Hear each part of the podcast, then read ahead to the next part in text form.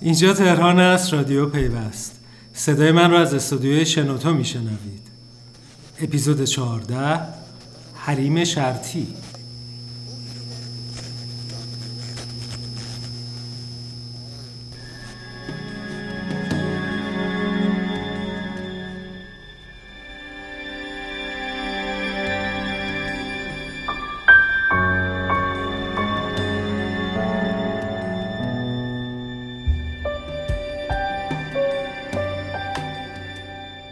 سلام.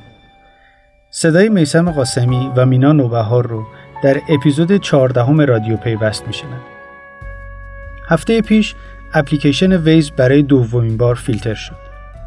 ظاهرا دلیل محکمی هم پشت ماجرا بود. اینکه این نرم افزار تحت مالکیت اسرائیل و آمریکاست اونطور که دبیر شورای عالی فضای مجازی در توضیح دستور کارگروه تعیین مصادیق مجرمانه گفته دلیل فیلتر شدن Waze تلاش برای صیانت از حریم خصوصی مردم در فضای مجازی بوده. خود این خبر چندان کاربران پروپاقرص Waze یعنی راننده های تاکسی های آنلاین رو نگران نکرد. چیزی که همه اونها رو شوکه کرد یه پیام اخطار روی صفحه موبایلشون بود که به اونها امکان استفاده از برنامه های تاکسیاب رو به دلیل اتصال به Waze نمی‌داد. در انتهای این پیام به رانندگان گفته شده بود یا نرم افزار ویز رو از گوشیشون پاک کنن یا با پشتیبانی تماس بگیرن. همین پیام اعتراض خیلی از کاربران فضای مجازی رو به دنبال داشت. اغلب اونها این کار رو نمونه روشن دخالت در حریم خصوصی و خلاف حقوق شهروندی می‌دونستند. چرا که این میزان از دسترسی به اطلاعات داخل گوشی رانندگان نگران کننده بود و بیم دسترسی به سایر اطلاعات شخصی اونها می‌رفت. البته تیم فنی اسنپ در جواب این نگرانی ها اعلام کرده دسترسی هایی که اسنپ از کاربرا می‌گیره هیچ کدام مربوط به کارت حافظه، عکسای داخل گوشی یا لیست مخاطبانشون نیست و هر کدوم از دسترسی ها برای کاربرای اندروید 6 به بالاتر قابل پسگیری از سمت کاربره. اما این دسترسی ها واقعا چقدر می‌تونه نگران کننده باشه؟ در این زمینه نظر آرش برحمند سردبیر ماهنامه پیوست رو بشنوید. جواب درست اینه که این دسترسی ها نگران کننده نیستن ولی شما باید بهش بسیار حساس باشید و نگاه کنید و سعی کنید درک کنید که موقع نصب یک اپلیکیشن این دسترسی ها برای چه چیزی خواسته شده. در خیلی از مواقع اینها اونقدر که شما فکر می‌کنید نگران کننده نیست این دسترسی های به اصطلاح حساس. مثلا شما دسترسی به گالری دارید برای اینکه بتونید عکس پروفایلتون رو روی اپلیکیشن آپلودش کنید یا دسترسی به گزینه phone دارید برای اینکه بتونید از کد USSD استفاده کنید یا از گزینه مکان نما یا همون location استفاده میشه برای اینکه مطمئن بشن که می‌تونه راننده شما رو پیدا کنه. این حساسیت ها باید از این حیث وجود داشته باشن. علی رغم اینکه نگرانی نیست اینه که شما باید نگاه کنید ببینید که مثلا آیا برای اپلیکیشن بانکی نیاز به این هستش که شما دسترسی صوتی داشته باشید. یا خیلی هم مواقع واقعا حتی اپلیکیشن های خارجی و معتبر بین المللی هم نیاز به یه سری دسترسی دارن که در نگاه اول عجیب میاد. بعد نیست بدونید که خیلی از اپلیکیشن ایرانی اتفاقا به خاطر اینکه اپ های پیچیده ای ندارن و طراحی پیچیده ای ندارن دسترسی های محدودتری هم می‌خوان و شاید بشه گفت به لحاظ گزینه حریم شخصی حتی مطمئنتر هم هستن. فقط شاید در ورای مسئله فیلترینگ تعبیرهایی که وجود داره آنچه که از پس پرده فیلترینگ دیده میشه اغلب تئوری های توطئه است و در این مورد هم میشه به مخاطب حق داد. به خاطر اینکه شما وقتی یک گزینه رو با زور حذف می‌کنید نه بسته به تشخیص کارشناسان رسانه ها و خود مردم اغلب با این حساسیت مواجه میشید که چرا یک اپلیکیشن از بازار خارج میشه و به زور یکی دیگه به مشترک تحمیل میشه. سر این بار از یه سمت دیگه ماجرا بالا گرفت. عده فیلتر شدن ویز رو در راستای حمایت از های بومی تعبیر کردن و خیلی سریع نمونه داخلی از اونو یعنی دال رو مورد هجوم انتقادهای شدید قرار دادن. سیل واکنشا به جایی رسید که بالاخره محمد جواد آذری جهرومی وزیر ارتباطات در اکانت توییتری خودش اعلام کرد دستور قضایی برای فیلتر کردن ویز برای حمایت از اپهای بومی نبوده. جهرومی قول با توجه به نگرانی کاربران نسبت به در خطر قرار گرفتن حریم خصوصیشون موضوع رو به صورت حقوقی بررسی می‌کنه. اما در صورت با اصل این موضوع مخالفتی نداشت. چرا که در صبحانه کاری خودش تو اتاق بازرگانی اعلام کرد؟ یه دستور قضایی صادر شده برای بسته شدن یه اپلیکیشن اسرائیلی. ما هیچ شکی در این که اسرائیل بده و نباید ابزارش داشته باشیم وجود نداره. اجرای این دستور قضایی به نحوی شده که صدمه زده به اعتماد عمومی. بعد ما میگیم اپلیکیشن داخلی رشد پیدا بکنه. خب وقتی یک اپلیکیشنی میاد میره اعمال مقرراتش رو به کار درست رو به شیوه غلط انجام میده لطمه می‌زنه به اعتماد عمومی برای استفاده از اپلیکیشن داخلی. این من مانه احتمالی که وزیر بهش اشاره کرد موضوع مهمیه. چرا که حق هر کاربری با خیال راحت از فضای مجازی و ابزارهای دیجیتال متصل به اون استفاده کنه. بر اساس ماده 35 منشور حقوق شهروندی که در دولت گذشته به تصویب رسیده این حق شهروندانه که از امنیت سایبری و فناوری ارتباطی و اطلاع رسانی حفاظت از دادههای شخصی و حریم خصوصی برخوردار باشند به نظر می‌رسه راه حلی که برای این موزل در نظر گرفته شده نه اعمال نظارت مستقیم بر دسترسی های اپلیکیشن ها به اطلاعات کاربران بلکه واگذاری مسئولیت کنترل جنبه های امنیتی اونها به خود توسعه دهندگان و پلتفرم های عرضه اپلیکیشن های موبایله. موضوعی که هرچند از مدتها قبل در دستور کار سازمان فناوری اطلاعات بوده اما همزمانی ابلاغ توصیه نامه امنیتی برای این فروشگاه های عرضه اپلیکیشن با جنجالی که بر سر ویز و اسنپ بپا شد از موضوعات جالب توجه این هفته بود. بر اساس این توصیه نامه که برخی تهدیدات امنیتی توزیع اپلیکیشن ها رو نام برده، فروشگاه های توزیع اپلیکیشن ها موظف شدند قبل از انتشار اپ ها روی پلتفرم خود جوانب امنیتی اونها رو بررسی کنند. البته اجرای این توصیه ها به همین راحتی هم نخواهد بود. در همین زمینه هادی سجادی معاون امنیت تولید و تبادل اطلاعات سازمان فناوری اطلاعات با اشاره به نداشتن تجهیزات آزمایشگاهی به عنوان مانع اجرای این توصیه نامه توسط صاحبان کسب و کارها اعلام کرد تا زمان تأمین و تکمیل شدن آزمایشگاه های مربوطه مرکز ماهر ارزیابی های لازم را انجام خواهد داد. با این حال به نظر می‌رسه دست‌اندرکاران فروشگاه ارزی اپلیکیشن های موبایلی چندان موافق گذاشتن چنین مسئولیتی بر دوش خودشون نیستند و این رو خلاف روال رایج در سایر app store های مطرح دنیا می‌دونن. احسان عبداللهی مدیر توسعه کندو در گفتگو با پیوست میگه market ها چنین مسئولیت رو قبول نمی‌کنن چون اساسا کنترل جنبه های امنیتی برخی اپ ها به خصوص اپ های پرداخت از حیطه دانش کسانی که app store دارن هم فراتره.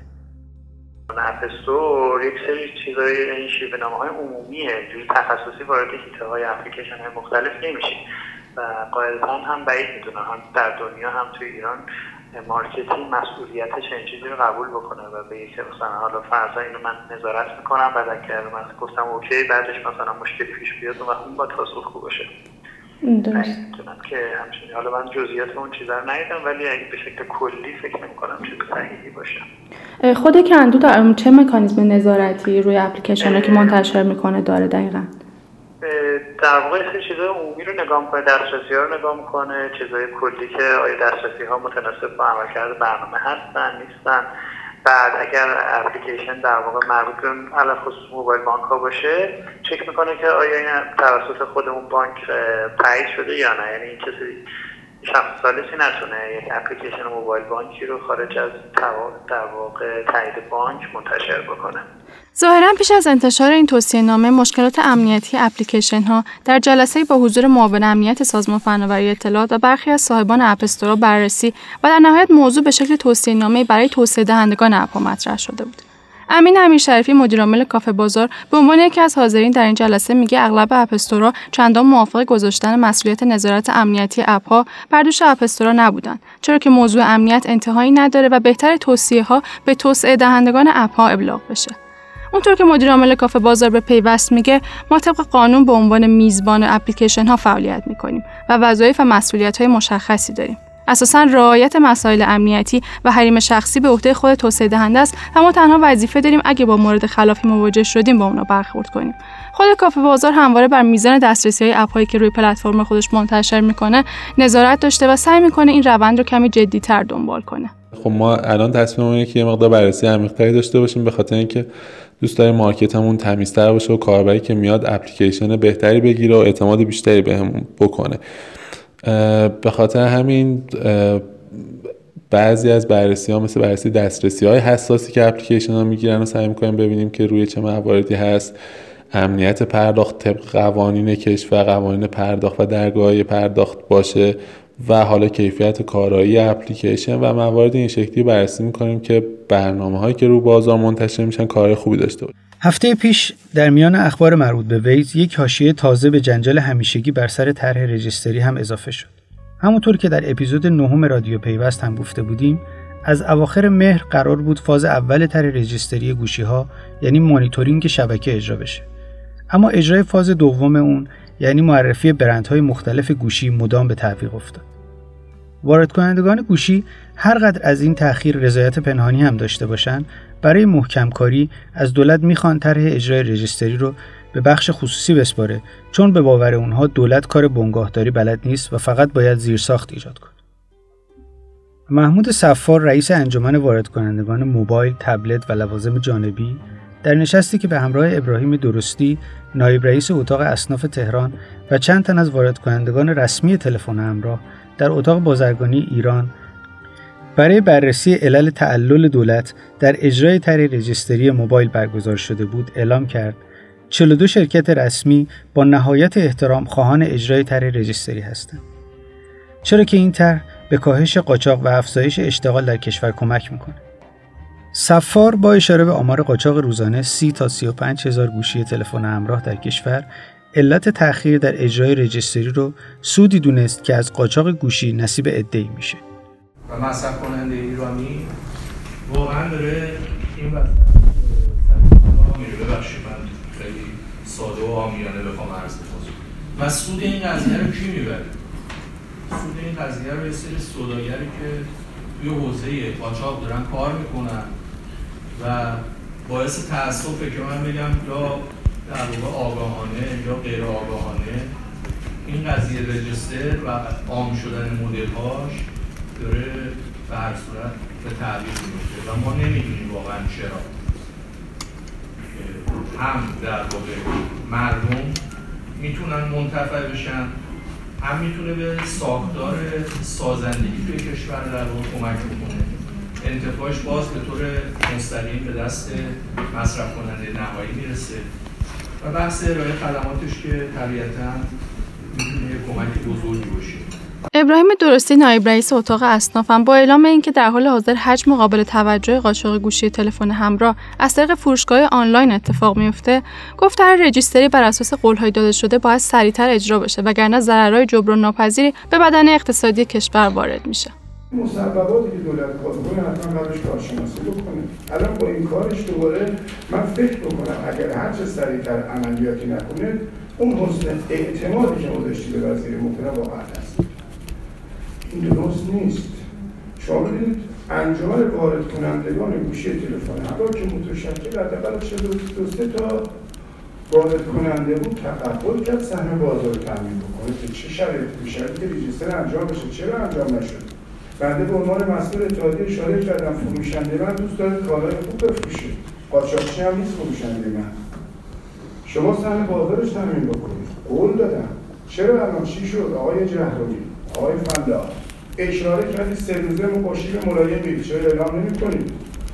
دو روز بعد از همین جنجالا بود که وزیر ارتباطات در نشست صبحانه با فعالان بخش خصوصی آی سی تی در واکنش به تأخیر در اجرای طرح رجیستری گفت هیچ تعللی در کار نبوده و تأخیر به این خاطر بوده که تمام جوانب اجرای این طرح را باید در نظر می گرفتیم. از جمله اینکه چه قانونی باید برای موبایل های مسافرتی در نظر گرفت یا موبایل های قاچاقی که در انبار قرار دارند چه تکلیفی خواهند داشت. هرچند جهرومی گفته از 14 آذر فاز دوم طرح رجیستری روی تمام مدل گوشی آیفون و تبلت شرکت اپل اعمال میشه اما چندان هم دور از انتظار نیست که بازم این تاریخ تغییر کنه.